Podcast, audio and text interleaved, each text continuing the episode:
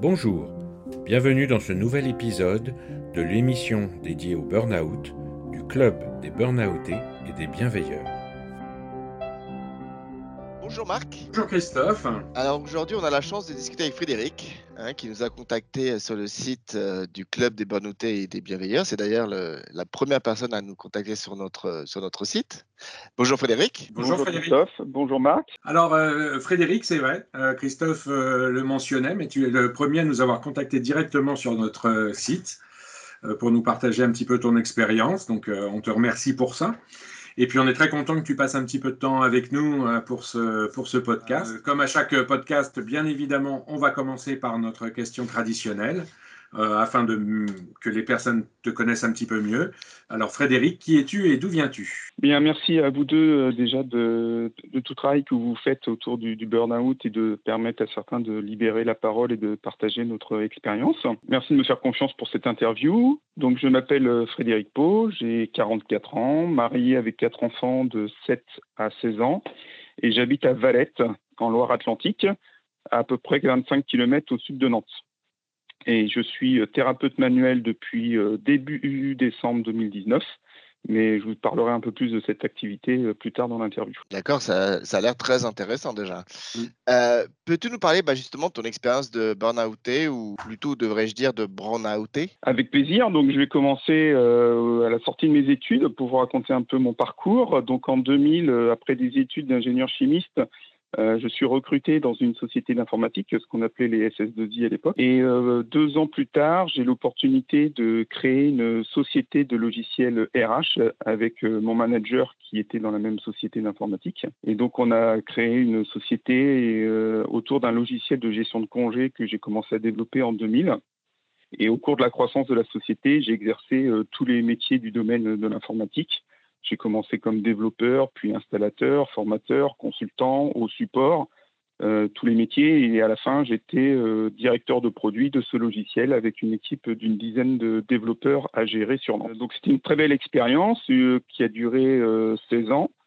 Et puis un matin en 2016, j'ai ressenti une très grande difficulté à sortir de mon lit, ce qui était assez bizarre puisque j'étais plutôt content d'aller travailler jusque-là. Et mhm. en fait, je me sentais euh, fatigué depuis plusieurs semaines, mais sans y prêter attention. Et là, ce matin-là, je sens vraiment un grand signal fort de mon corps qui me dit stop, quelque chose euh, ne va pas. Donc euh, j'ai hésité même à sortir du lit puis aller au boulot. Et là, j'ai demandé à ma femme de, me prendre un rendez-vous avec une thérapeute qu'elle consultait depuis quelques mois et qui faisait du shiatsu. Comme elle avait de bons résultats avec elle, je lui dis prends-moi un rendez-vous avec cette personne-là parce qu'il y a quelque chose qui ne va pas et euh, j'aimerais en discuter avec elle et éventuellement qu'elle me rebooste un peu au niveau euh, énergétique. Et euh, ce qui a surpris ma femme, c'est que je lui demande de prendre ce rendez-vous alors qu'elle me dit ben, je te donne le numéro de téléphone et tu le fais toi-même. Et en fait, j'ai pris conscience là en sortant de mon lit que j'étais incapable de prendre le téléphone pour prendre un rendez-vous pour moi-même. J'ai vraiment ressenti que si elle ne le faisait pas pour moi, j'allais passer encore à autre chose au cours de la journée, mais sans avoir le courage et la force de me tourner vers euh, quelqu'un pour demander de l'aide et faire le point sur euh, ce qui ne tournait pas rond dans ma vie professionnelle, mais également sur ma vie personnelle. Donc au niveau professionnel, c'est vrai que je me sentais finalement démotivé, désengagé, euh, avec une perte de sens dans le job que je faisais et une incompréhension sur le rôle qu'on me demandait à ce moment-là au sein de l'entreprise, ce qui est assez euh, paradoxal puisque en fait c'était comme l'entreprise que j'avais créée, donc euh, mon rôle était clair a priori, mais mhm. je ne comprenais plus trop ce qu'on me demandait de faire et ce que je devais faire. Et puis au niveau professionnel, j'ai mis du temps à m'en rendre compte, mais en fait j'étais toujours dans la contrariété avec les autres, dans les discussions, notamment avec le top management et le PDG. J'étais facilement irritable, euh, très susceptible. La moindre remarque, euh, je la prenais mal et je montais dans les tours et j'étais agressif. Euh, ce qui était pas mon tempérament à la base, mais j'ai mis du temps à m'en rendre compte en fait de, cet état de cet état d'esprit, cette manière d'être. Et puis je venais tellement anxieux euh, au boulot que je me faisais coacher du coup par cette thérapeute avec qui ça se passait bien et je me sentais bien après les séances pendant quelques jours. Et eh bien elle me coachait avant d'aller en réunion et notamment en réunion de comité de direction, alors que c'était euh, des amis qui étaient autour de la table, des personnes avec qui euh, je travaillais depuis plus de 15 ans et même des personnes que j'avais recrutées au sein de la société. Au niveau personnel, je ressentais une énorme fatigue. Euh, quasiment tous les soirs, quand je rentrais en voiture, euh, j'avais envie de m'arrêter sur le bord de la route pour euh, piquer un somme, tellement je me sentais fatigué, alors que j'avais que 15 minutes pour rentrer en voiture, donc c'était pas très loin de chez moi. Et puis, tellement fatigué que le soir, je rentrais, je m'allongeais pour me prendre 15 minutes de sieste avant de retrouver ma femme et mes enfants pour le dîner. Et surtout, j'étais hyper susceptible vis-à-vis de leurs remarques, que ce soit de ma femme ou de mes enfants, et pas du tout patient avec les enfants. Donc voilà un peu dans quel état euh, j'étais euh, à ce moment-là. Alors je me suis posé la question de savoir si c'était euh, un burn-out que j'étais en train de faire. Mais en lisant ce qui se disait en 2016 sur le burn-out, je ne me reconnaissais pas réellement, puisque je ne me sentais pas en surcharge d'activité. J'arrivais à déléguer facilement mes nombreuses missions que j'avais au, sein de mon équipe et je déconnectais facilement, on va dire, des mails c'est-à-dire que je ne mhm. regardais pas mes messages le soir, les week-ends ou pendant les vacances. Bon, après, la connexion mentale, c'est autre chose. Mais en tout cas, euh, quand je rentrais le soir, je m'interdisais de regarder mes, mails sur le téléphone ou sur le PC. Cette situation, elle a empiré en fait pendant plus de 12 mois. Et pour essayer de me motiver, le, PDG de Lucas, qui était mon manager et la personne avec qui j'avais créé la société, euh, m'a confié de nouvelles missions, pensant que ça allait me remotiver mais celle-ci s'ajoutait à celle que j'avais déjà. Et c'est pas en tant que telle les tâches qui étaient un problème, c'est surtout que ça augmentait de l'incompréhension sur ce que je devais faire réellement au sein de la société et euh, une grosse perte de sens euh, sur mon rôle au sein de l'entreprise.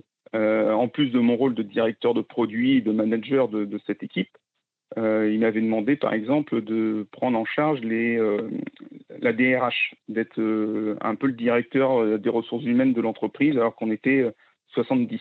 Mhm. Et euh, du coup, je ne voyais pas trop euh, ce que je devais faire. Euh, on n'avait pas la même vision et du coup, je ne comprenais pas trop ce qu'on me demandait de faire et pourquoi je devais le faire. Et, puis, si je me permets, c'est un vrai métier. Hein. Hein, oui, Tout, à fait. Bah, c'est un vrai métier. Justement, là-dessus, on n'avait pas la, même vision. lui, quand il m'a donné cette responsabilité, pour lui, c'était une demi-journée par semaine à prendre dans mon emploi du temps pour régler les affaires courantes mais euh, ça prenait pas plus de temps que ça.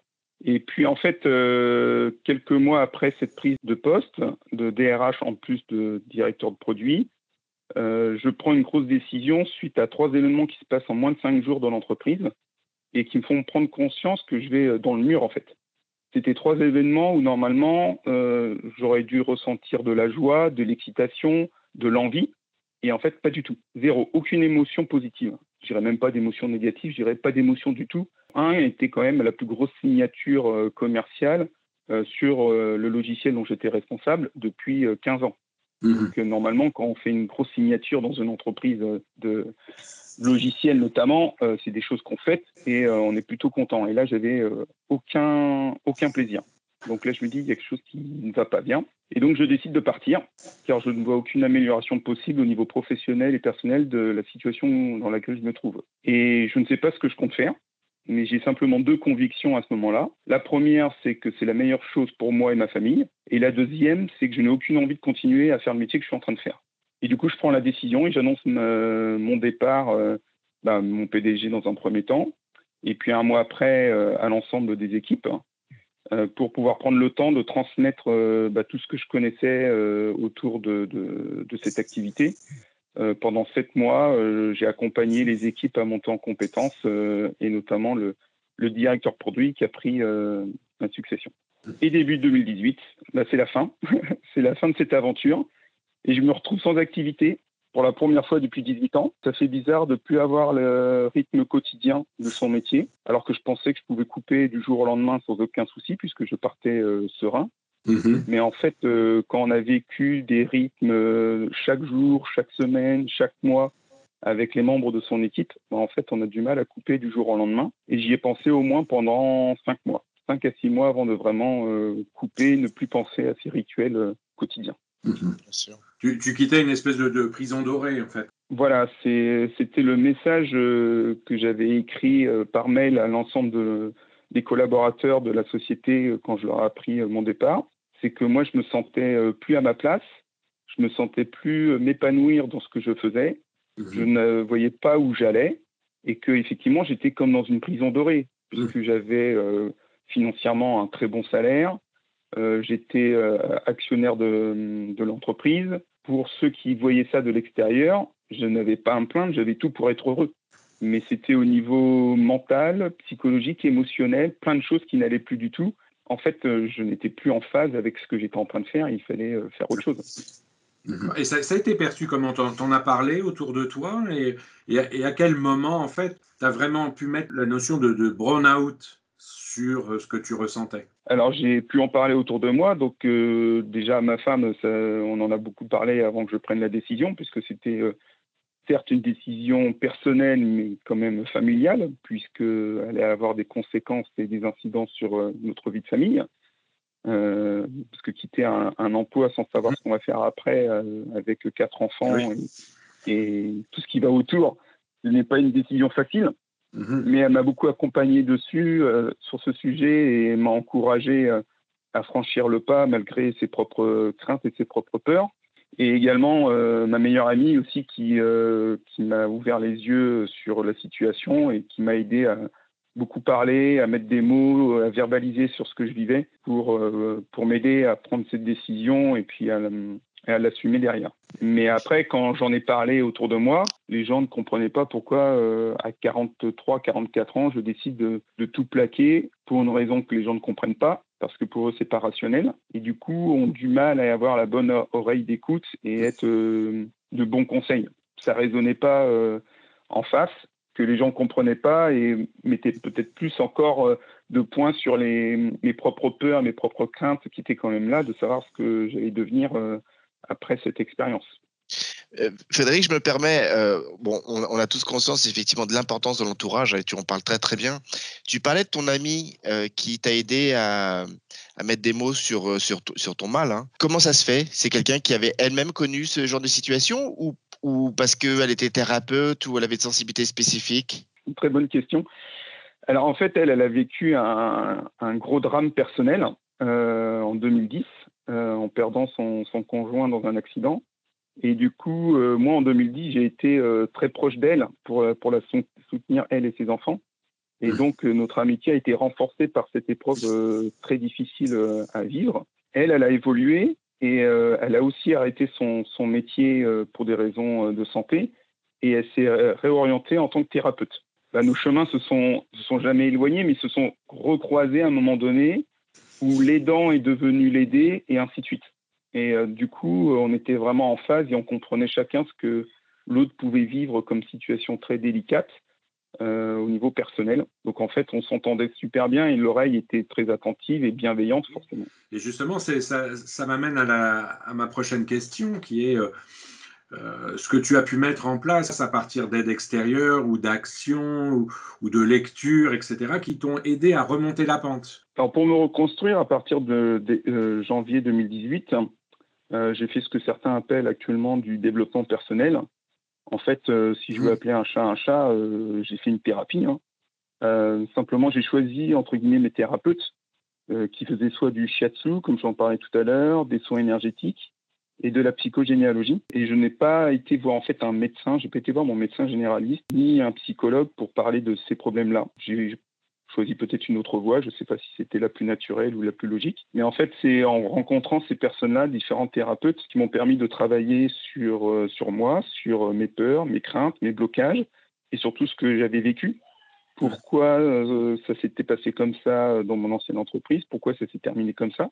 Pourquoi il y a eu des, des problèmes personnels qui ont rejailli vers le professionnel et ces relations qui étaient devenues difficiles avec les membres euh, de, l'équipe de, mon entreprise. Donc c'est tout ce travail-là que j'ai fait avec ces différentes personnes qui m'ont permis euh, de comprendre pourquoi j'ai été poussé, par exemple, à faire des études à la fin du bac, pourquoi j'ai été poussé à atteindre une certaine réussite et une position sociale. Donc tout ça, c'est un travail que j'ai fait euh, grâce à une thérapie qui pas très connue qui s'appelle euh, de la psychogénéalogie, qui est une pratique qui a été développée dans les années 70, selon laquelle euh, les événements, les traumatismes, les secrets et les conflits vécus par nos ascendants conditionnent nos propres faiblesses, nos propres troubles, voire nos blocages et nos comportements. Donc en fait, j'ai travaillé avec cette thérapeute sur euh, l'arbre généalogique de ma famille, de mes parents, de mes grands-parents paternels et maternels, en essayant de comprendre un peu ce qu'ils avaient eux-mêmes vécu, leur propre point de blocage, est-ce que ça avait eu une incidence ou pas sur euh, ma propre destinée, si on peut l'appeler comme ça? J'ai compris comme ça que ce que j'avais vécu de 18 à 42, 43 ans était comme une sorte de réparation de mes ascendants euh, sur euh, la possibilité de gravir l'échelon social, la possibilité de réussir, euh, le fameux ascenseur, ascenseur social dont on parle de temps en temps. Mm-hmm. En fait, c'est comme si inconsciemment, j'avais dû le, le, vivre et le prouver par rapport notamment à mes parents qui n'avaient pas eu la chance de pouvoir faire des études dans les années 60, en ouvrier salarié simplement, comme si j'avais été poussé à aller au maximum pour prouver que c'était possible de le faire. Et en fait, quand je suis arrivé, entre guillemets, en haut de la pyramide, je pense que là, j'ai pris conscience que j'avais atteint ce qui était euh, l'objectif qu'on m'avait donné, euh, notamment autour de mon entourage, de réussir socialement. Et mhm. qu'une fois que cet objectif était atteint, en fait, euh, il fallait maintenant nourrir autre chose de manière personnelle, quelque chose de beaucoup plus personnel de ce qui était vraiment une sorte de mission que j'avais envie d'accomplir pour assouvir mes envies. Quoi. Ouais, c'est passionnant parce que alors on en a déjà parlé tous les trois. Hein. Nous on connaissait pas. Hein, euh, non, pas du tout. Pas, du tout. Euh, pour nous c'est très nouveau. Et, donc maintenant tu en es où? Qu'est-ce que tu fais? Euh, J'ai lancé mon, ma propre activité de thérapeute manuel en décembre 2019 en fait, j'ai pris conscience de l'importance de prendre soin de soi, de prendre soin de son corps et de son esprit, et que l'ensemble formait un tout. Et en fait, je me suis rendu compte que dans mon ancienne vie professionnelle, ce qui m'intéressait à la fin, c'était de prendre soin des autres, donc notamment de mes collaborateurs, mais que j'avais oublié un truc, c'était que je ne pensais pas à moi. Et donc, au cours de ces différentes séances de thérapie que j'ai faites, je me suis rendu compte que prendre soin de moi et prendre soin des autres, c'est quelque chose qui me nourrissait et qui me donnait envie. Donc, j'ai pris le parti de commencer une formation qui s'appelle de la rééquilibration fonctionnelle et qui permet de soigner les douleurs physiques et les troubles fonctionnels euh, de mes patients. Donc euh, les douleurs physiques qui peuvent être articulaires, musculaires, euh, inflammatoires et tous les troubles fonctionnels qu'on peut trouver notamment de nos jours, tels que l'angoisse, l'anxiété, l'épuisement. Donc là on retrouve la notion de burn-out, le manque d'adaptabilité au stress, les perturbations de sommeil, la difficulté à se mettre en action, en mouvement, d'avoir du mal à prendre des décisions, de changer de, choses dans sa vie, euh, quelque chose en fait que j'ai euh, que j'ai réussi à faire en, en, 2018. Donc je me suis formé à différentes techniques de soins, dont celle-ci particulièrement, et je m'appuie sur ma propre expérience pour proposer des soins aux personnes qui rencontrent des difficultés similaires. Donc des douleurs physiques, mais également des douleurs plutôt mentales et émotionnelles. J'ai fait le choix de ne pas ouvrir de cabinet pour le moment, pour pouvoir intervenir sur les lieux d'activité, euh, des patients pour deux raisons principales. La première, euh, c'était que je connais bien le monde de l'entreprise et les problématiques des dirigeants et des DRH grâce à ma première expérience professionnelle. Et la deuxième, c'est qu'en 2018, euh, quand je me posais la question de ma reconversion, j'ai fait un petit benchmark auprès de mon réseau et 80% des personnes m'avaient répondu qu'ils ne consultaient pas lorsqu'ils avaient un petit problème physique ou euh, fonctionnel, tout simplement parce qu'il était difficile d'avoir un rendez-vous après les horaires de travail. Ah et donc, en fait, ils, gardaient leurs petits problèmes en disant que ça allait passer. Mm-hmm. Euh, effectivement, c'est que généralement, quand on a un petit souci, ça passe parce que le corps est une magnifique machine. C'est-à-dire que quand il y a un truc qui ne marche pas, eh bien, il compense. Mais à force de compenser, bah, ça, ça déraille quelque part. Effectivement, les petits ruisseaux font les grandes rivières. Et euh, donc, au bout d'un moment, euh, ces, petits, euh, ces petits bobos eh bien, deviennent des choses beaucoup plus graves jusqu'au moment où on peut potentiellement être arrêté ou, ou avoir un grave problème de santé. Et donc, j'ai décidé de, proposer mes services en, en, entreprise parce que malgré les actions de prévention qui doivent être mises en place, personne n'est à l'abri d'une blessure physique ou psychique, et notamment une blessure physique dans sa sphère euh, privée. On a beau avoir des bonnes formations sur les postures au travail, de faire attention à sa position sur le bureau ou à soulever des charges, mais on peut se faire mal aussi euh, le week-end ou le soir dans sa sphère euh, personnelle. Et du coup, ça a une, incidence sur le professionnel le lundi quand on retourne au boulot et qu'on a mal au dos, aux épaules, à la nuque ou quelque chose comme ça. C'est dans cet esprit-là que je propose mes services aux entreprises pour apporter des, des, solutions sur le lieu de travail, donc pour enlever l'épine dans le pied des salariés de, de consulter euh, le soir après 19h. et puis apporter des solutions pour lesquelles la, médecine conventionnelle n'a pas forcément de, réponse. Mm-hmm. puisque ce que je propose, c'est vraiment complémentaire à la médecine conventionnelle, qui va regarder plutôt des problèmes organiques, donc qui est le champ d'investigation des, des médecins, mais dans certains cas, euh, ils n'ont pas de réponse. En répondant malheureusement aux patients, bah, vous n'avez rien au niveau organique. Et pourtant, la personne, elle a une souffrance, elle a une douleur, qu'elle ressente physiquement ou pas, mais quelque chose qui ne tourne pas rond et elle, elle le sent bien. Et le, raccourci qui est un peu trop rapide de, temps en temps, c'est de se dire, euh, vous n'avez rien, donc c'est dans votre tête que ça joue. Alors qu'en fait, euh, avec la méthode de soins à laquelle je me suis formé, on va aller regarder d'autres aspects et notamment les aspects euh, énergético-mécaniques qui peuvent être responsables de nombreux troubles, et notamment de nombreux troubles musculo-squelettiques qu'on appelle les TMS dans l'entreprise actuellement, et donc de regarder plutôt au niveau de la mécanique, euh, donc de l'articulaire, mais aussi au niveau énergétique. Donc là, c'est basé sur les principes de la médecine traditionnelle chinoise et de l'acupuncture, d'aller regarder ce qui cloche au niveau énergétique euh, sur la personne. Bah écoute, Frédéric, un grand, grand merci. Surtout, on te souhaite euh, que les choses euh, se passent bien dans ton nouveau job, hein, parce qu'on est bien conscient aussi qu'avec la situation actuelle, ça n'a clairement pas été évident pour toi. Oui. Donc maintenant, on espère que bah, aussi que ce, podcast, si humble qu'il est, euh, pourra effectivement éveiller les, les appétences sur ce que tu sur ce que tu proposes parce que pour nous deux avec Marc on est convaincu qu'il y a effectivement la place donc on te souhaite euh, le meilleur. On te, un grand merci à toi. Euh, merci à tous les deux de m'avoir euh, proposé cette interview et puis de, donner tous vos encouragements. Ça me fait chaud au cœur. Et, puis quelque chose, je laisserai la main à Marc dans deux secondes, mais quelque chose, bah, ça fait partie de notre tradition aussi. Hein. Donc dès qu'on passe vers chez toi, bah, on tape à la porte, on va se faire une petite table dans un petit resto quand ils, auront ouvert, hein, et puis une bonne petite bouteille, et puis on pourra continuer notre discussion passionnante. Avec plaisir. Merci beaucoup Frédéric. Merci Frédéric. Christophe. Et Marc. Et à bientôt. Merci à vous. À très vite. Quant à nous, nous nous retrouverons bientôt pour un nouveau podcast sur la chaîne des Burnoutés des Bienveilleurs. À bientôt.